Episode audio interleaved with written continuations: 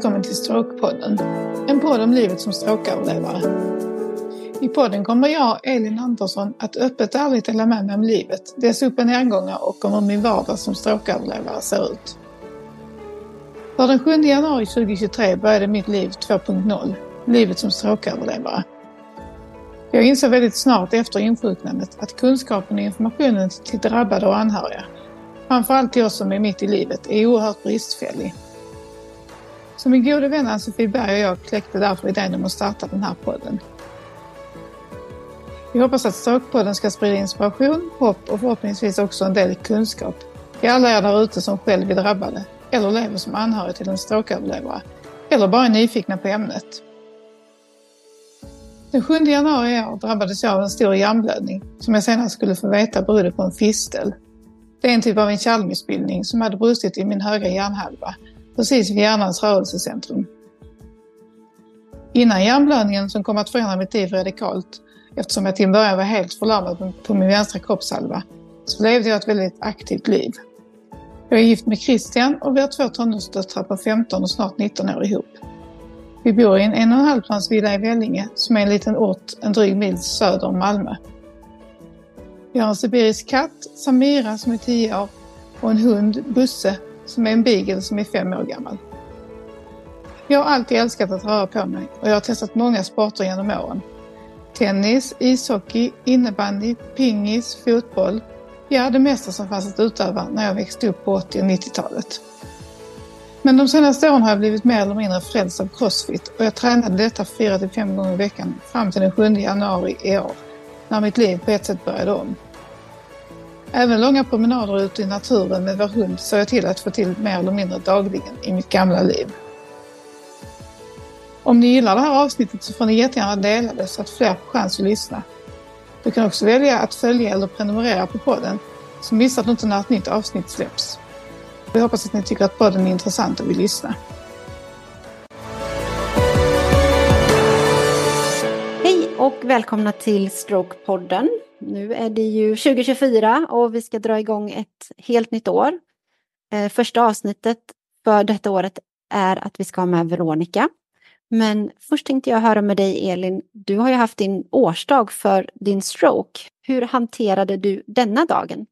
Jo, den blev faktiskt jättebra till slut. Jag var nervös inför den. Jag tyckte det kändes jobbigt och mycket minnen som jag var rädd skulle komma tillbaka när det väl blev dagen. Men eh, det slutade med att vi åkte iväg, jag och en av mina systrar, eh, för att fira mammas eh, 70-årsdag som hon ju firade egentligen för ett år sedan när jag blev sjuk. Så vi fick ställa in allting. Så vi åkte upp till det här sparhotellet i Båstad som vi hade bokat redan för ett år sedan och gjorde den utflykten och den överraskningsresan som blev ett år förskjuten då. Så där var jag med familjen och min enda syster med familj och mamma och hennes man och hade en jättemysig helg med god mat och bad och promenad i naturen och så. Så det, var, det blev mycket, mycket bättre och inte alls så jobbigt som jag hade befarat att det skulle bli.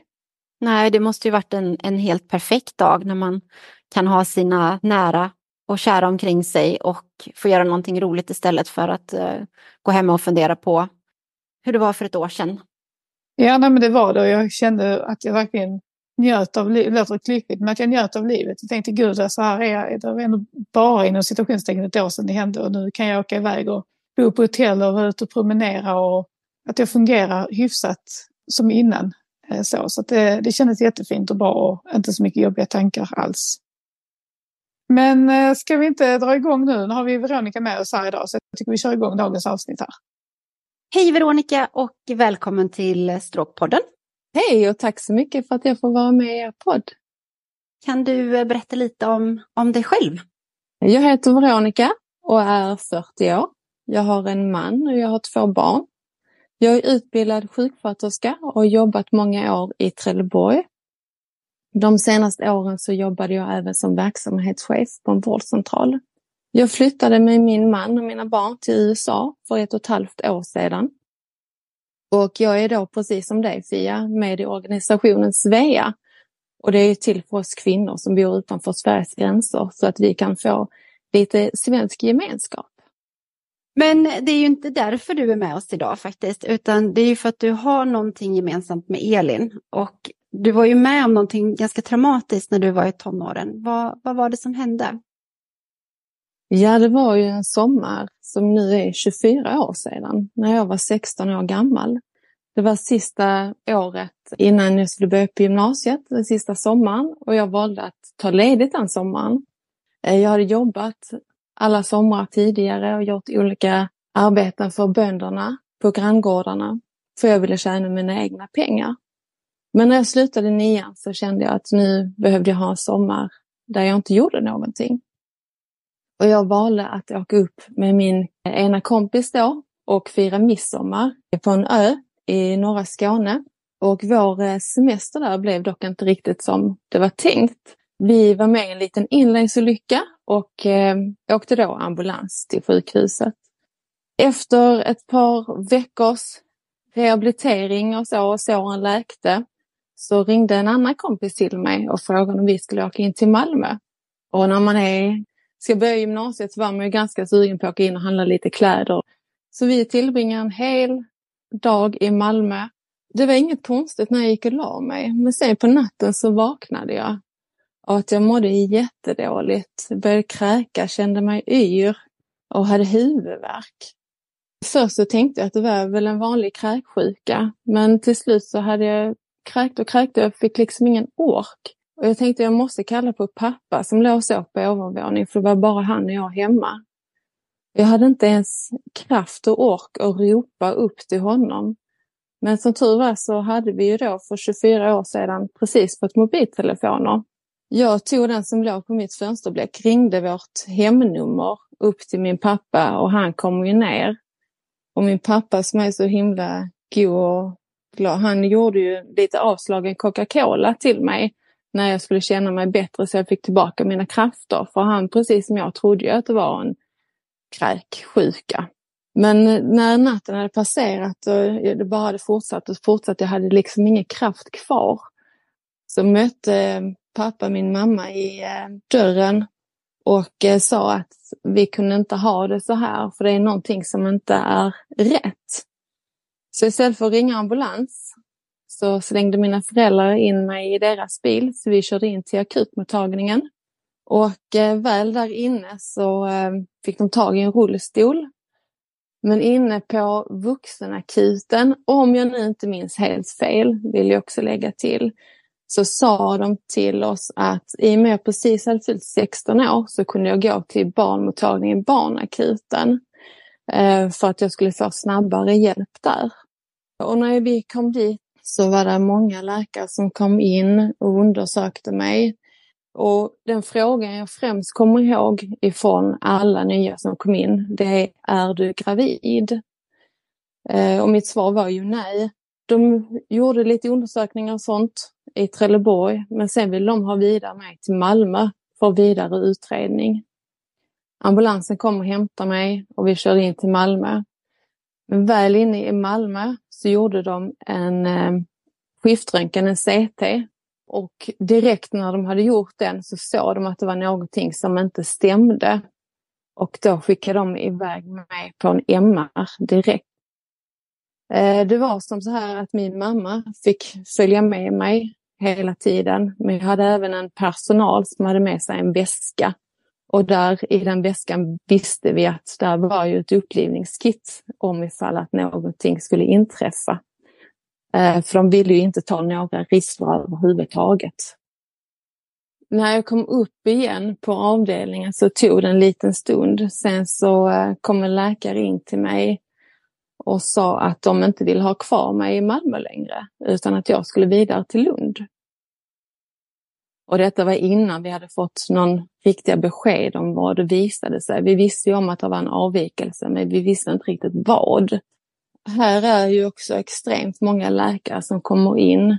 Det tillhörde inte riktigt vanligheterna på den tiden att en tjej kommer in med de symptomen och har någonting avvikande på sina röntgenbilder. Men i alla fall läkarna uttryckte en stor, stor oro. Eh, jag kunde känna deras oro. Och de uttryckte också att de inte vill ha kvar mig utan att de vill gärna skicka iväg mig till Lund. Men precis som nu så var det ju även för 24 år sedan väldigt problem på sommaren. Det var väldiga eh, vårdplatsbrister det var ju som så att då kom där en läkare och berättade för mig då att de hade hittat någonting i huvudet och vidare åtgärder skulle göras via Lund. Men nu fanns det inga platser där. Men skulle det behövas någonting så skulle jag inte vara orolig för då skulle de ta hand om mig i Lund. Och då skulle de köra mig direkt med ambulans dit och det skulle inte ta många minuter med rödljus mellan Malmö och Lund för att jag skulle få den bästa vården. Men jag kommer ihåg, jag var ju helt slut så jag kom, och matt. För mina symptom fortsatte och fortsatte. Men sen rätt som det var så kommer ambulanspersonalen in och säger att de ska köra mig till Lund. Och då har inte jag fått någon information om att jag ska flyttas utan samtidigt då kommer en doktor och säger att nu har vi ordnat en plats till dig på neurokirurgen i Lund.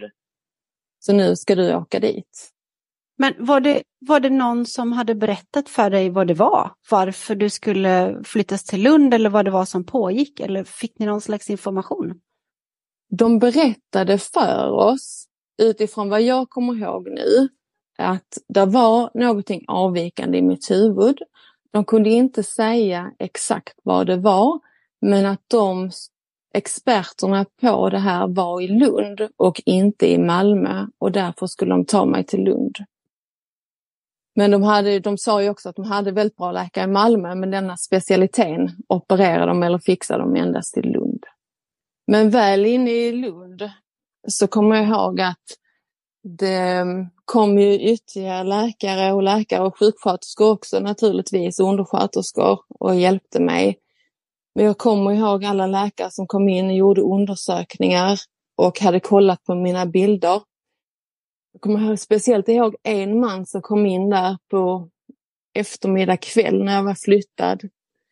Där han liksom kommer in och skri, säger då liksom och virrar på huvudet att det här är extremt ovanligt. Och detta här är inte ofta man ser detta på en ung tjej. Och det var ju någonting som gjorde mig extremt rädd. Det tror jag var den, den gången, eh, det första dygnet som gjorde mig riktigt rädd. Det var eh, det var när han sa det. Men vi fick också veta när vi kom till Lund, för då hade de ju kollat på bilderna, det var de som var experter på det och jag var ju på neurokirurgen.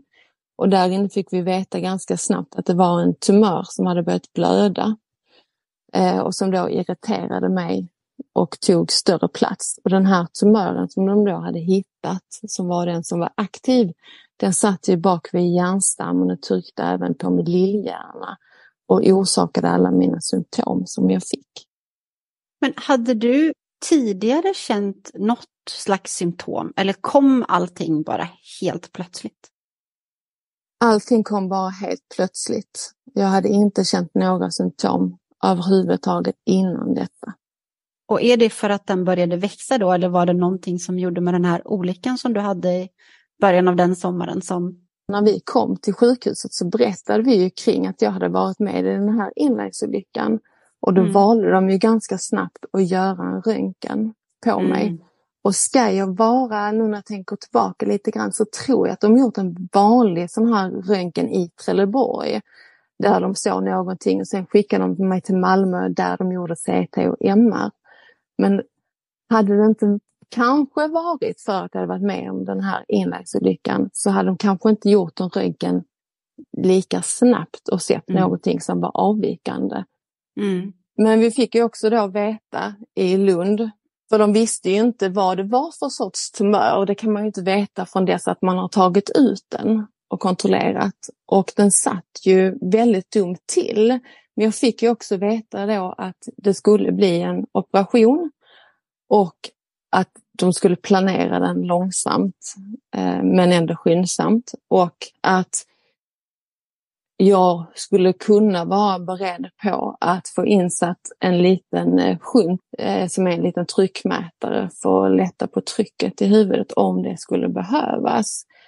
Eh, sen fick jag naturligtvis in massa andra mediciner som skulle göra så att trycket lättades i mitt huvud och att jag skulle må bättre.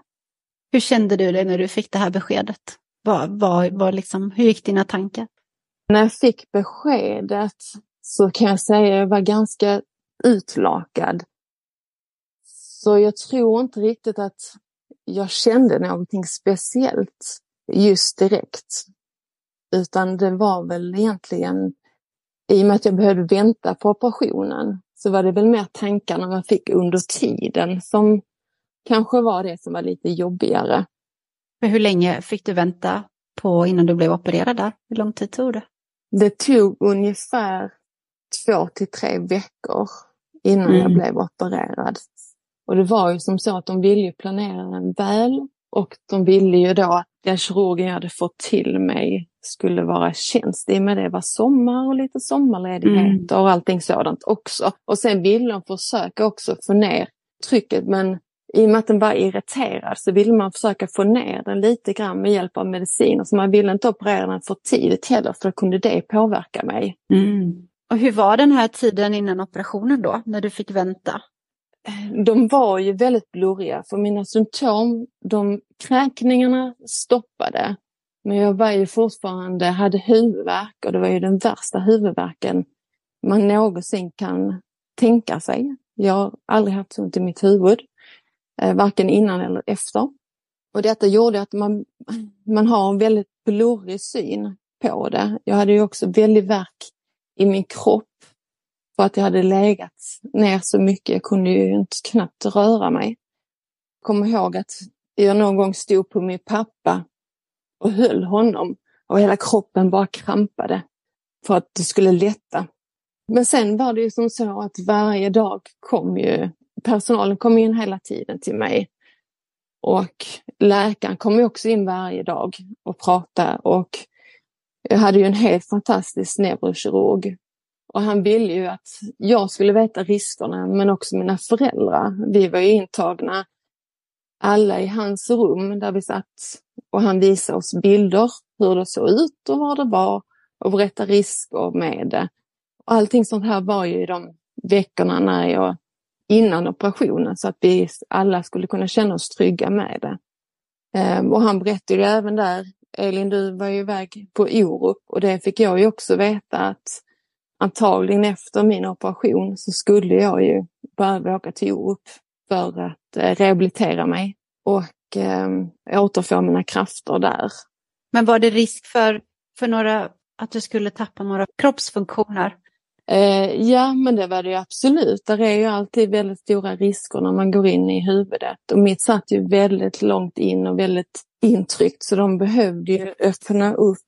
Och det berättar han ju också liksom att man är ju otroligt ömtålig i hjärnan och komma in rätt och ta bort det utan att någonting ska inträffa på vägen och bidra med någonting är ju risken väldigt liten att man verkligen lyckas och bli helt, helt återställd efter en hjärnoperation. Så det var ju många sådana tankar också som var under den tiden. Jag kommer ihåg att ena dagen ville jag bli opererad, nästa dag var jag jätterädd för att jag skulle opereras. Min neurokirurg, hans, en av hans vänner då, var ju även narkossjuksköterska där. Och hon hade genomgått en operation året tidigare och hade nästan precis kommit tillbaka i tjänst igen. Och hon kom upp och pratade med mig för han ville ju att jag skulle Fastän att jag var 16 år. Mina föräldrar hade fortfarande rätt. De hade ju låtit mig operera mig.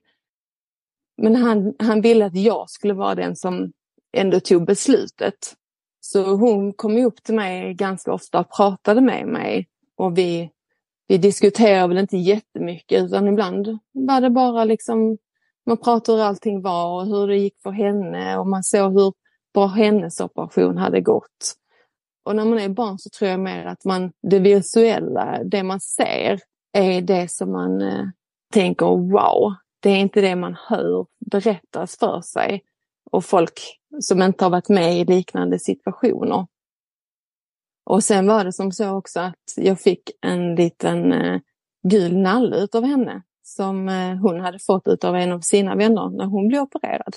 Som då eh, jag skulle ha som min lilla nalle under min tid.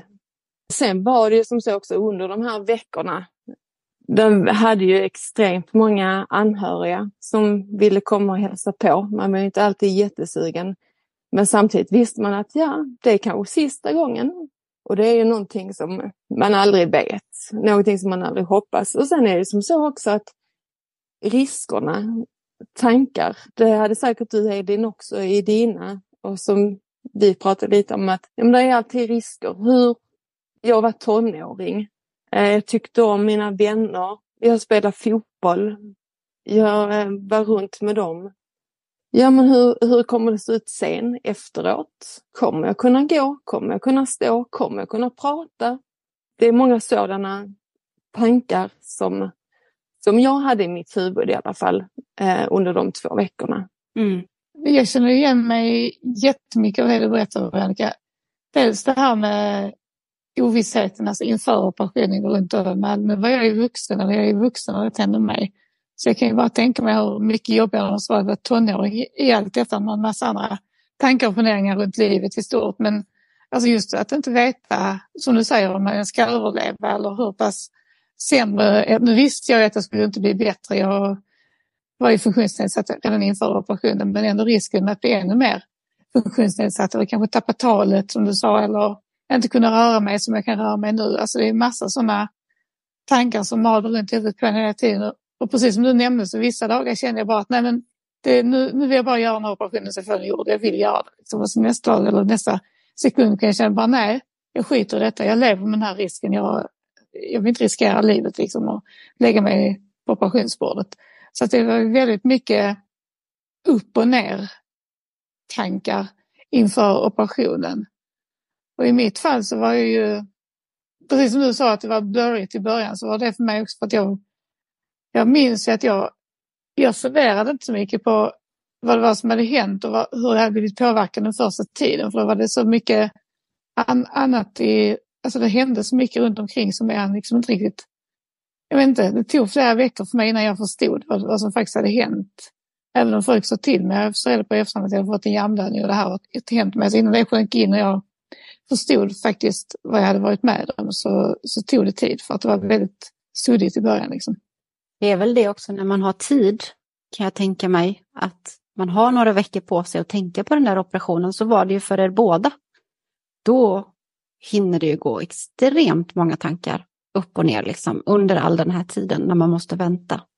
Absolut och sen är vi ju tjejer båda två och tjejer är ju duktiga på att analysera eh, väldigt mycket. Så det gjorde vi och sen såg man ju allas rädsla runt omkring också. Att, alltså mina föräldrar och min syster, de var alltid väldigt starka när de var hos mig. Men man såg ju ändå att de var väldigt påverkade utav det.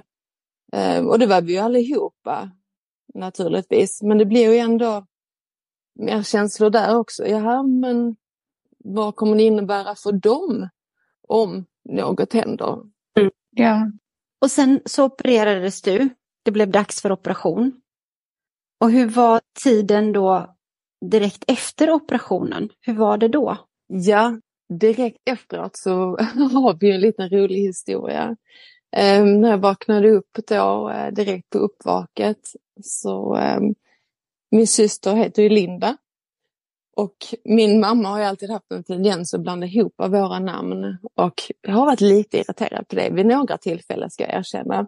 Men då när jag vaknar upp så hör jag bara Linda, Linda i rummet. Och då ryter jag till lite grann så här. Jag heter inte Linda, jag heter Veronica. Och min mamma bara, lugn, lugn, lugn. Du är inte ensam på rummet. Den andra patienten heter Linda som ligger här, så ta det lugnt. Och sen då nästa fråga var liksom så att, ja hur är jag? Så sa mamma, ja men med tanke på vad du precis sa så tror jag att jag är ganska återställd. Så det var ändå ganska bra sätt. Bra sätt, ett bra sätt ja. att vakna upp. Att, ja precis, bara liksom, du visade ditt rätta jag direkt där. Ja, lite grann sådär. Och sen så kommer jag också ihåg, för min operation hade ju tagit det var 10 till 14 timmar och jag var ju så himla törstig och det enda jag önskade var ju ett kallt glas O'boy. Och då fick jag veta att nej, det kunde jag inte få än. Men jag hade sån smärta eh, min vänstra fot och så tittade ner så såg jag att jag hade en sån här PVK eller infart i foten. Och då bad jag dem liksom att spruta in det där istället. Men då bad de skratta och sa det kan vi inte göra. Och nu när jag är utbildad så förstår jag ju naturligtvis. Hade jag varit mer vaken så hade jag förstått att man inte kan göra det. Men jag var så himla sugen på kallboy och hade jag bara kunnat få det. Men jag fick lite så här duttande med baddande eh, med vatten i munnen istället. Men det jag kommer ihåg också direkt, det var ju att jag märkte att min huvudvärk var borta. Jag hade ingen huvudvärk längre. Och det var ju helt, helt, helt fantastiskt. Bara det var ju en jättestor vinst. Efter det så, eh, min syn var ju fortfarande lite blurrig, jag var hjärntrött och lite så. Om man tänker de första, den första tiden liksom. Hur gick tankarna för dig och för din familj och hur kändes det? Nej, det kändes ju helt fantastiskt och sen så, jag tror att jag fick ligga ner den dagen, men dagen efter redan så var det en sjukgymnast hos mig och började så att jag fick komma upp och gå och röra mig. Och det gick man med sånt här gångbord om jag inte minns helt fel. Du var helt, alltså helt återställd, du har ju legat ganska länge, men du var återställd liksom? Ja, eh, de sa ju till mig att de hade inte kunnat få bort riktigt hela, att det var en liten, liten, liten rest kvar. Men att de gjorde så gott de kunde. Men jag var så kallat helt återställd förutom att jag hade förlorat otroligt mycket i vikt. De hade rakat mitt hår och det var ju också en sorg för mig som gick i nian och skulle börja första ring där och raka håret.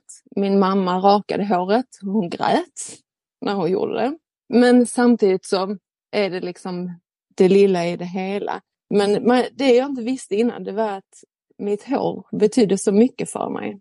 Och just alla runt omkring, eh, hur, hur de ser på en. Sen så återhämtade jag mig ganska snabbt fastän min viktförlust och allting. Och jag mådde ju bra. Eh, och sen så var jag hemma över helgen på permission.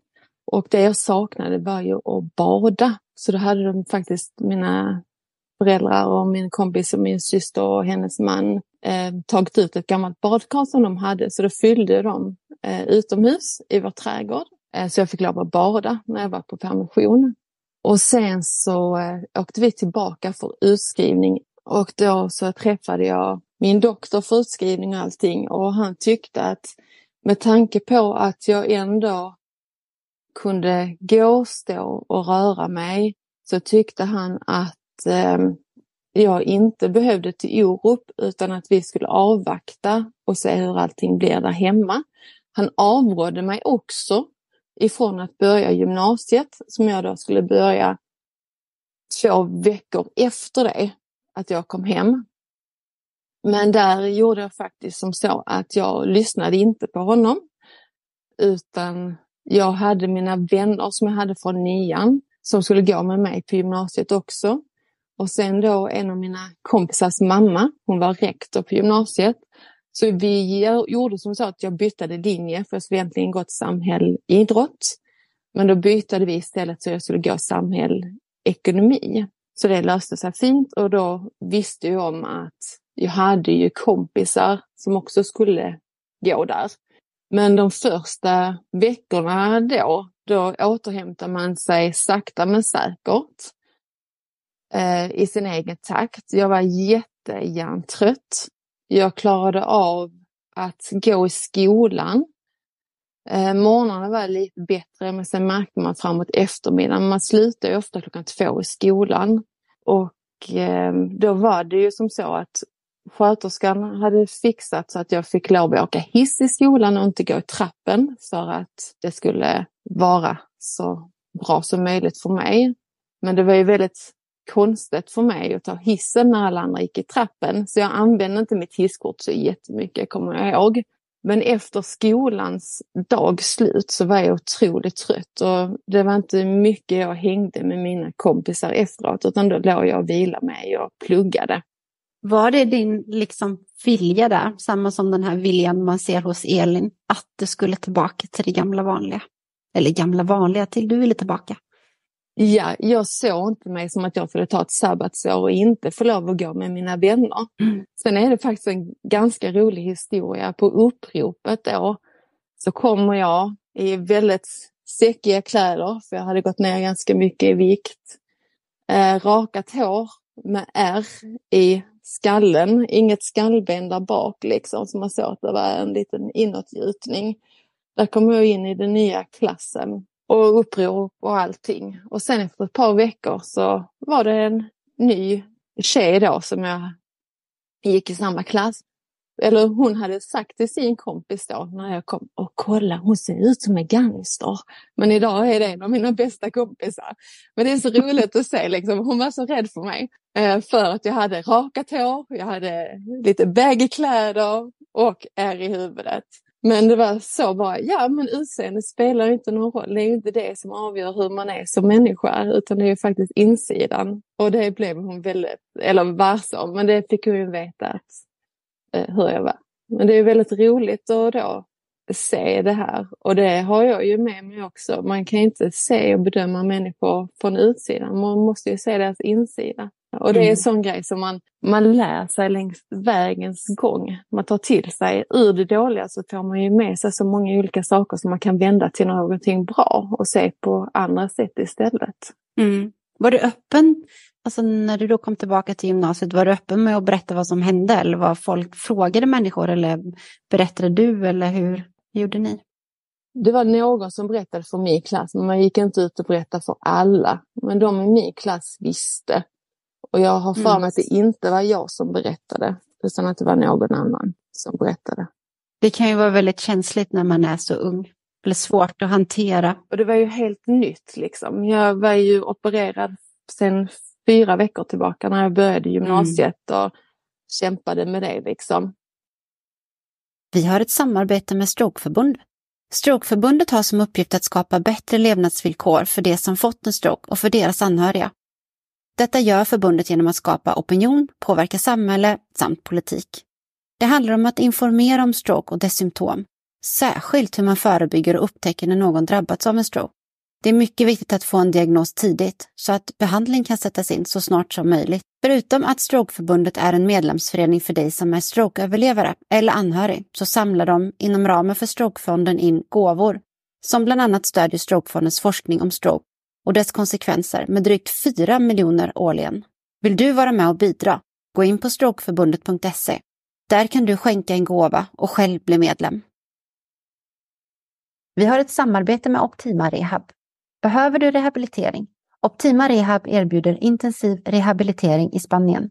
I tre veckors tid, fem dagar i veckan, sex timmar per dag tränar du med specialister inom rehabilitering. Du tränar med fysioterapeuter, arbetsterapeuter och neuropsykologer. Har du problem med talet så får du träna med en logoped. Du kan få ersättning för rehabiliteringen via Försäkringskassan. Optima Rehab hjälper dig att ansöka. Ring 08-663 3349 eller mejla till info optimarehab.se. Kan du inte resa men behöver träning? Då rekommenderar vi Optima Online. På Optima Online hittar du träningsfilmer, alla anpassade för personer med funktionsnedsättningar. Gå in på www.optimaonline.se. Har du behövt fler operationer efter den här första som du gjorde? Ja, det har jag faktiskt. Jag har behövt eh, två operationer till och sen en fistelgångsrensning också. Och jag pratade lite grann med Elin här om min andra operation. Eh, det var som så att den operationen var faktiskt en operation som blev lite halvakut. Jag var och jobbade och skulle gå upp på eh, andra våningen och byta om. Och helt plötsligt så får jag inte med min vänsterfot. Och då visade det sig att jag har fått en så kallad droppfot. Jag kan knappt känna den utan jag kan ju stabilisera på den men jag kan inte känna den. Hur långt efter har det gått då när detta händer? Detta här måste vara 03 måste detta vara. Så det har ju gått fyra år. Då har jag gått ut gymnasiet och börjat jobba. När jag då liksom, så jag går ut och sen så var min syster hemma hos oss. Men så säger vi det, när vi åker in i alla fall till akuten och ser vad det kan vara. För det är inte normalt att det bara sker.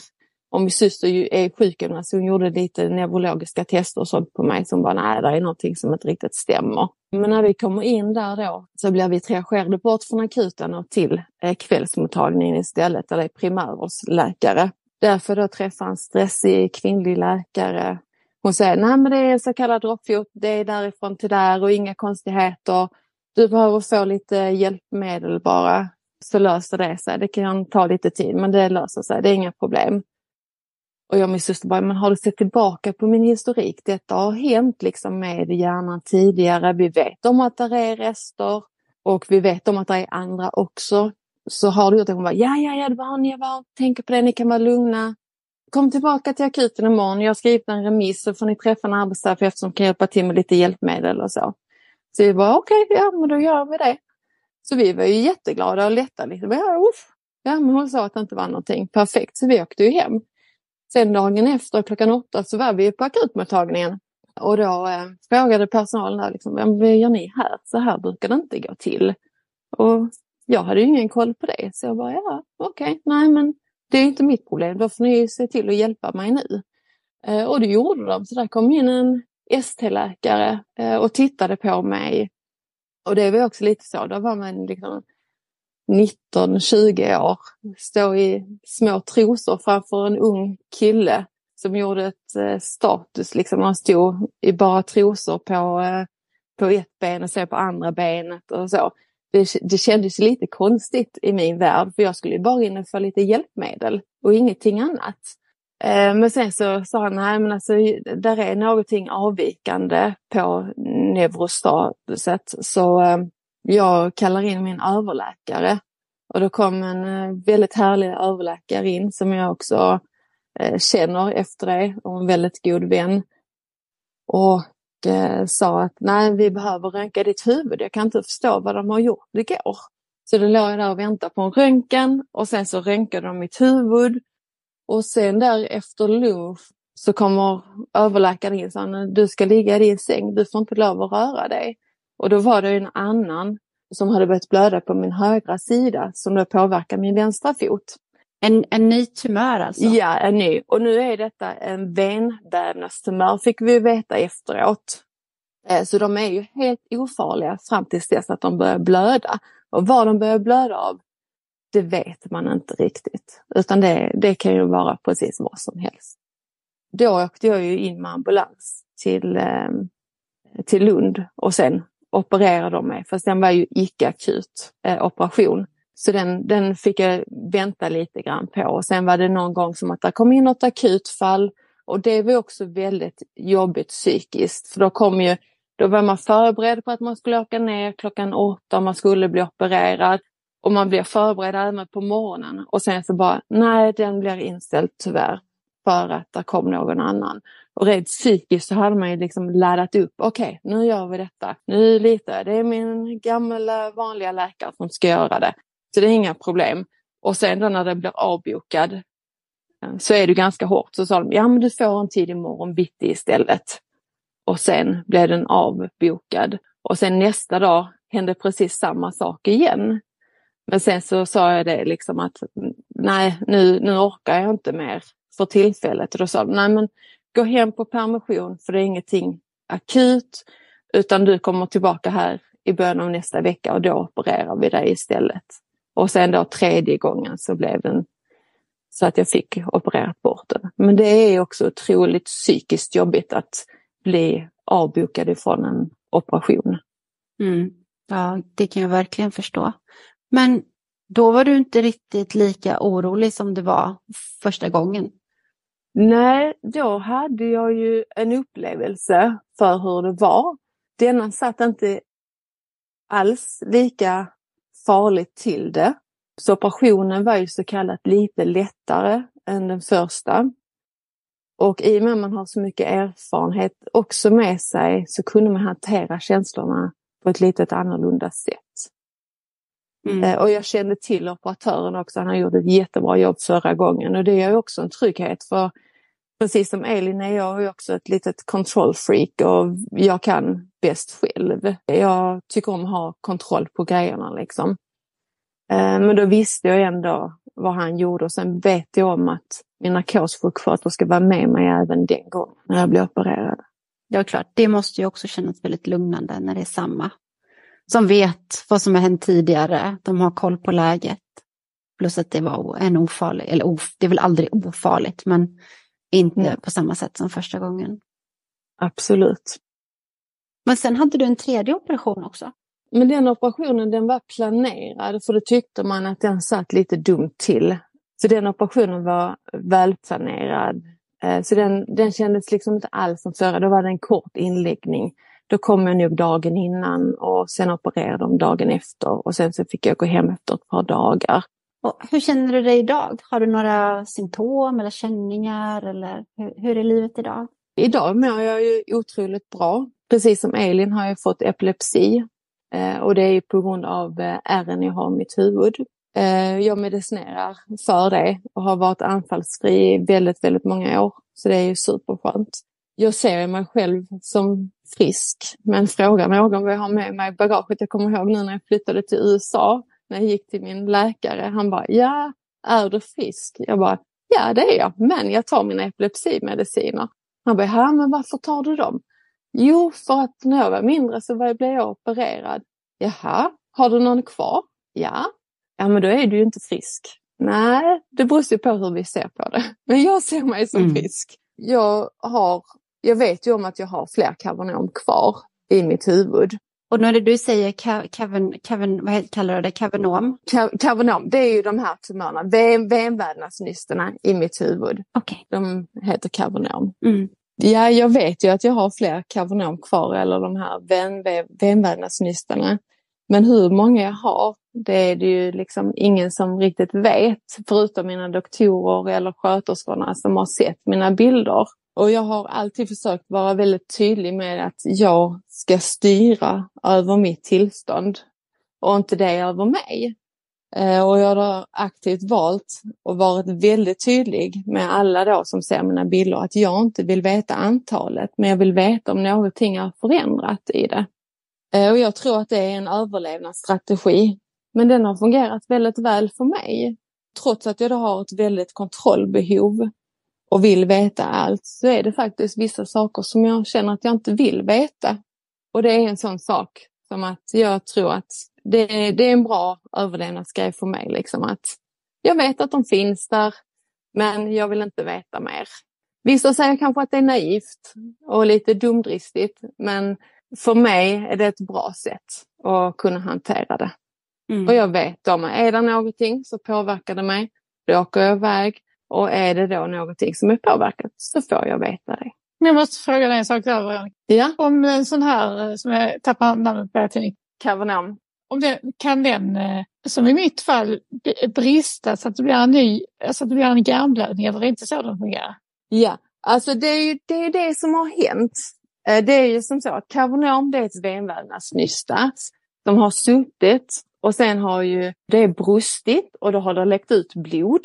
Och då tar den ju större plats för då blir den ju irriterad och hålrummet fylls med blod och då börjar den ju växa och trycka på olika centra.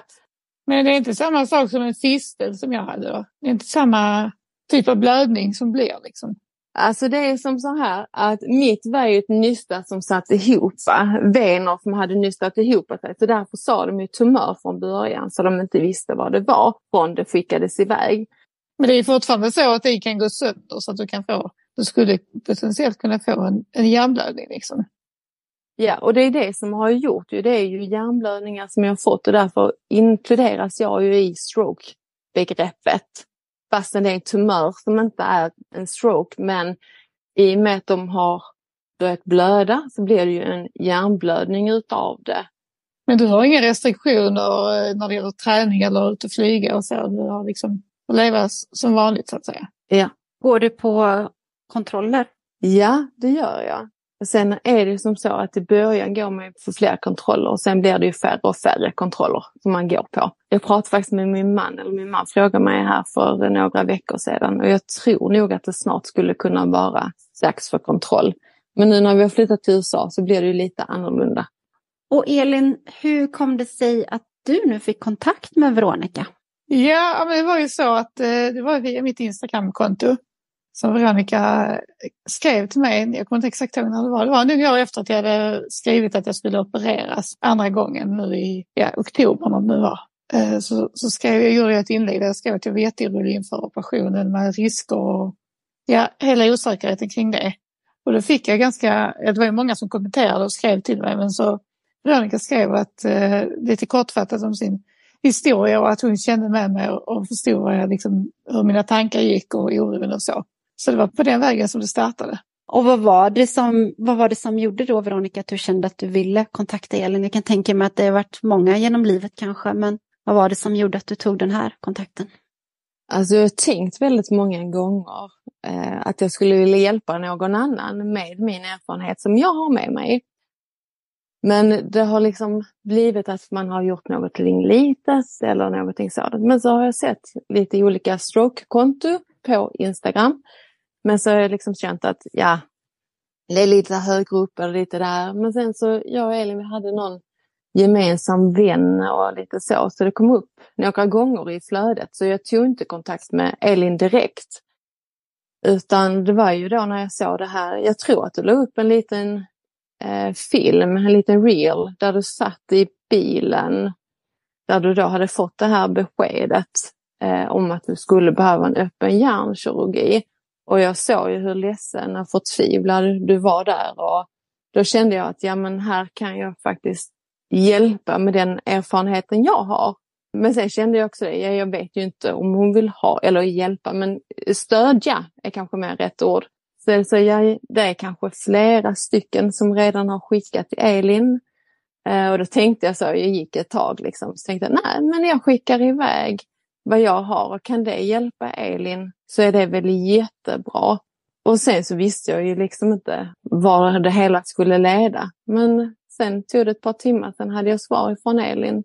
Eh, och sen det har vi pratat lite och skickat lite meddelanden till varandra. Ja, nej, det betyder ju jättemycket för mig. Alltså precis som du sa var det ju flera som hörde av sig och jag är jätteglad för alla som hörde av sig och med stöttande kommentarer och så. Men det kändes liksom när du skrev och du var här nerifrån och du hade gjort dina operationer i Lund och var öppen med att du gärna stöttade mig så, så kände jag att gud vilken möjlighet och vad fint liksom att jag verkligen ville ta, ta tillvara på den möjligheten och ta kontakt. Och det var ju någonting extra speciellt som du också gjorde Veronica som är lite unikt. Sådär. Jag kommer ihåg när Elin berättade för mig att det var väldigt otroligt fint och gulligt gjort. Vad var det, vad var det du gjorde? Du tänker nu på min lilla Nalle som jag ja. skickade vidare. Precis. ja.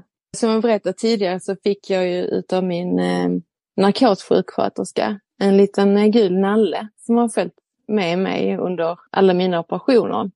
Och den här nallen har ju varit väldigt speciell för när jag då Eh, blev opererad, så när jag kom ut från operationen så låg ju den här lilla nallen nerbäddad i tråg.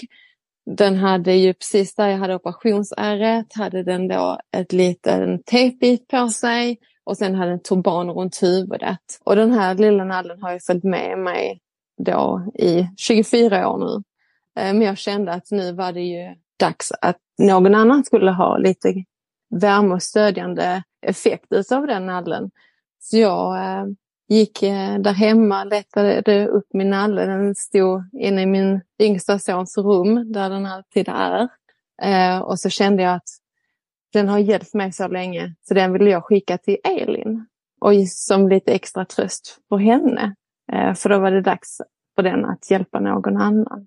Jag hoppas att den gula nallen kommer sprida glädje under många år framöver till andra människor. Ja. Ja, precis. Jag hoppas att jag kan få möjlighet någon gång i framtiden att skicka den vidare och göra någon annan trygg och glad. Liksom, mm. För det, det hade verkligen varit betydelsefullt. Jag har den på sängbordet numera, mm. som finns hos mig. Mm. Vad härligt att höra. Det är ju väldigt svårt liksom, att förstå som utomstående vad, vad man går igenom när de här sakerna händer. Så jag kan tänka mig just när man, som du sa Elin, att någon hör av sig som verkligen har varit igenom nästan exakt samma sak. Det blir så många bekanta eh, saker som, som då gör att den stöttningen kanske blir lite extra viktig. Men har du, Veronica, har du några speciella minnen från någon person eller någon händelse under din tid eller under första operationen? Som så här i efterhand, som, som spelade väldigt stor roll för dig. Jag vet att du pratar om den här eh, narkossköterskan till exempel. Mm. Eh, jag har ju min narkossjuksköterska som spelade väldigt stor roll i eh, att känna trygghet och att, att jag skulle vilja opereras. Sen min neurokirurg var ju också helt fantastisk. Eh, han var den här hierarkiska doktorn. Men så var han inte inne hos mig. Utan nu var jag lite yngre också och jag ställde lite frågor också. Jag är en ganska direkt person. Så ja, och så vi pratade väldigt mycket om allt möjligt och det handlar ju inte bara om mig utan det var ju allt. Så jag fick veta sen av sköterskorna, eller de berättade i alla fall för mig, att han valde ofta mitt rum sist för då kunde han sitta där lite längre och prata skit. och båda de har jag faktiskt träffat efterhand också utanför eh, sjukhuset. Så det var också väldigt eh, roligt. Mm. Sen var det ju, alltså min familj ska man ju inte alls glömma och mina släktingar. Utan de hade ju inte alls funkat överhuvudtaget om man nu tänker på viktiga personer under första operationen och mina vänner som vi hade, som jag började gymnasiet med där. Men sen så kommer jag också ihåg, det var en sköterska, jag ska inte namedroppa för jag är inte säker på några namn. Hon hade varit i Thailand med sin eh, pojkvän bara precis under våren där när jag insjuknade på sommaren. Så hon kom ju gärna in och så visade hon lite bilder så satt vi där och pratade om Thailand och drömde oss bort lite. Eh, så det var också så härligt. Men det var ju fantastiska läkare och sjuksköterskor där. Och undersköterskor, precis så som du också sa Elin. Det kanske är lite, kan, man, kan det vara så att det är lite det man kanske behöver? Man behöver lite, prata om lite vanliga saker också. Att det inte bara blir sjukdom, operation och att man kanske ältar för mycket utan att man pratar om lite annat också. Jag tror det, absolut. För ältandet mm. är inte bra för någon. Mm. Utan man behöver ha in lite friskt i tillvaron. Liksom.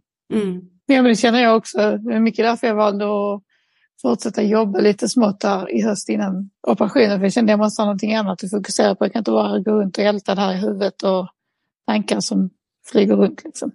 Mm. Och vad, vad hade du Elin, hur kände du inför din operation? Vad har du, känner du? Nu vet jag att den här nallen och Veronica har ju varit jättestor stöttning och hjälp, men har du någonting annat sådär eller någon händelse eller någonting som du känner gjorde stor skillnad? Alltså det, jag, var ju, jag vet du sa i början Veronica att du var mindre rädd inför andra, eller om det var tredje operationen jag var ju precis tvärtom, jag var ju mer rädd inför min... Jag gjorde en operation i somras när de gick in via ljumsken, endovaskulär behandling och den var jag ju livrädd inför. Men när jag då fick reda på att de skulle göra en öppen kirurgi den här gången så var det något helt annat. Och även om min neurokirurg menade att det, var en, att det inte var någon större risk med, med denna än med, med, den andra så kändes det ändå värre att de skulle in i huvudet på mig på riktigt. Liksom. Mm. Så jag var ju verkligen ännu mer skräckslagen och var mer eller mindre övertygad om att jag skulle liksom dö eller bli mer skadad i alla fall under operationen. Så jag var ju som ett nervvrak hela tiden från det jag fick reda på det tills att det blev gjort. Sen så försökte jag ju hantera tankarna ändå under de här månaderna genom att ja, jobba och vara ute och promenera och försöka fokusera på annat. Men jag minns en händelse som spelade jättestor roll. Det var på operationsdagen när jag kom in till eh, sjukhuset i Lund då, och så blev man inskriven på den här dagvårdsavdelningen. och Fick in på sitt rum och byta om till operationskläder och då vet jag att jag satt på sängen där och skakade som ett asplöv och grät som ett litet barn med min eh, gula nalle i famnen som jag hade fått av mig. Och liksom, jag, var, jag var helt liksom, skräckslagen och helt plötsligt så stod där en man i min egen ålder framför mig och frågade liksom hur det var med mig. Och jag tänkte, vad är det här för i civila kläder? Liksom. Så jag funderade på vad det var för någon människa. Liksom. Och då presenterade han sig. Det visade sig att det var ju min neurokirurg som skulle operera mig. Och jag hade träffat honom innan men hade haft sjukhuskläder på sig så jag kände inte igen honom när han kom i civila kläder. Så sa jag ville komma in, han ursäktade sig för att han hade sina vanliga kläder, så sa han jag ville komma upp och säga hej till dig inför så att jag fick träffa dig innan jag träffade dig nere i operationssalen. Mm. Och så sa han liksom bara att det här kommer gå jättebra idag och jag har varit och tittat extra noga på dina bilder här, röntgenbilder inför dagens operation så jag vet precis vad jag ska gå in och jag jag känner att det här kommer gå jättebra så nu kör vi. Det här kommer gå, gå bra idag Elin sa och klappade mig på axeln och gick därifrån. Liksom. Och det ingav någon typ av, alltså även om jag fortfarande var rädd så var det ändå så fint på något sätt. Alltså det visade på en mänsklig sida att, ja, att han tog sig de, de minuterna innan hans arbetsplats började bara för att försöka göra mig lite lugnare och tryggare. Mm. Det spelade jättestor roll faktiskt. Mm.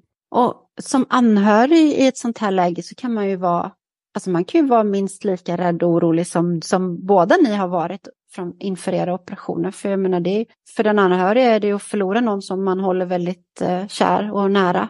Så vad, vad har ni för råd? Eller har ni något sådär, vad ska man tänka på? Hur ska man agera? Man, just, man kanske vill bryta ihop men man kanske inte riktigt kan det heller. Man ska ju vara där för att stötta. Alltså det är en väldigt, väldigt svår fråga. Men bara finnas där och inte bara prata sjukdom utan även prata och väder och vind och allt det som är roligt tror jag är viktigt. Mm. Och även visa sina känslor, prata kring sina känslor med den. Fast i lagom portion kanske man ska säga. Mm. Eller vad säger du Elin? Nej, men jag håller med. Och sen jag tänker att det är så olika från person till person hur man är. Alltså i mitt fall så har jag, har ju analyserat allting som alla har sagt. Alltså jag vet att min mamma, hon, försökte ju, hon vet ju hur hispig jag är, så hon försökte ju vara trygg, äh, inge en trygghet. Men jag vet, alltså hon hade en resa bokad några veckor efter min operation. Och när jag ringde och berättade för henne vilket datum jag skulle opereras så sa hon, ja men vad bra, då, kan vi, då är, är ju den operationen avklarad och det är bra igen. Tills jag ska ut och resa. Och då sa jag, vadå? Har du tänkt ställa in resan på min operation? Det betyder att du tror att det inte kommer gå bra. Så att hon, jag, jag, jag är liksom på det hållet, jag, blir, jag analyserar allting och försöker se, ser skräckscenarier det mesta medan min man då är otroligt positiv, vilket jag är väldigt tacksam över. Men också under den här perioden inför operationen så ältade jag jättemycket mina känslor och han sa ju hela tiden, jag, jag vet att det här kommer gå jättebra och nu tänker vi på någonting annat. Och på ena sidan är jag jätteglad att han, att han agerade på det sättet samtidigt som jag kunde känna ibland att kan, kan jag inte bara få lov att vara orolig och ledsen och kan du inte liksom bekräfta mina känslor istället. Men hans strategi var ju att han visste att jag behövde den här tryggheten och få höra att han, att han var säker på att det skulle gå bra. Mm. Och den sällan säkert frågan också, varför skulle det inte gå bra? Exakt, ja den frågan fick mig väldigt många gånger. Men jag tror det är svårt att veta hur man ska agera. Alltså det vet jag ju själv, att man ska följa någon slags mönster och vara stöttande och positiv och samtidigt så vill man kanske bara bryta ihop och är minst lika ledsen. Det är ju, mm. det är svårt för alla inblandade i ett sånt här läge. Jättesvårt. Har eh, din syn på livet förändrats, Veronica? Tänker du annorlunda på livet idag? Ja, det gör jag. Och mycket är väl också att mycket som man går igenom i livet ser jag på annorlunda sätt. Utan många kan ju säga som så här liksom att attsingen, allting är katastrof, detta har hänt mig. Men jag försöker hela tiden tänka sig att ja okej, okay, detta hände mig, men vad har jag lärt mig av det? Och kan jag se det så jag faktiskt ser det från ett positivt håll istället. Så att man inte ser allt det negativa som negativt. Jag har varit med om jättemycket saker med Försäkringskassan som har varit jätte, jätte, jättejobbigt. Jag har varit hos psykolog som har sagt ja men du ska jobba i ett svart, mörkt rum och kanske ha en dator framför dig. Det är vad du kommer att orka i ditt liv och göra. Och när jag gick på en sån utredning så var jag 20 år och jag var totalt knäckt. Men istället nu så kan jag ju liksom le åt det och skratta bara, vad jag har bevisat dig fel och vad du hade. Och då trodde hon hon skulle göra mig en tjänst. Men istället så gjorde hon ju helt... Ja, hon gjorde kanske mig en liten tjänst, hon gav mig lite jävla anamma. Som för att bevisa att det inte skulle stämma. Men jag har ju också lärt mig väldigt mycket utav det. Så man lär sig hela tiden, man försöker se saker och ting på olika sätt liksom och försöka se det positiva. Vad säger du Elin? Nej, men jag håller med om det du säger. Alltså, jag tror att mycket handlar om att, alltså för min del också, så att jag försöker tänka positivt och även som du säger när det händer sådana här saker som livsavgörande trauman, man ska säga, att man kan ändå se, se det från, försöka se det från den positiva sidan också. att Det här har hänt, jag kan inte göra någonting åt det, det är ett faktum. Liksom. Vad kan jag göra för att göra det bästa av det?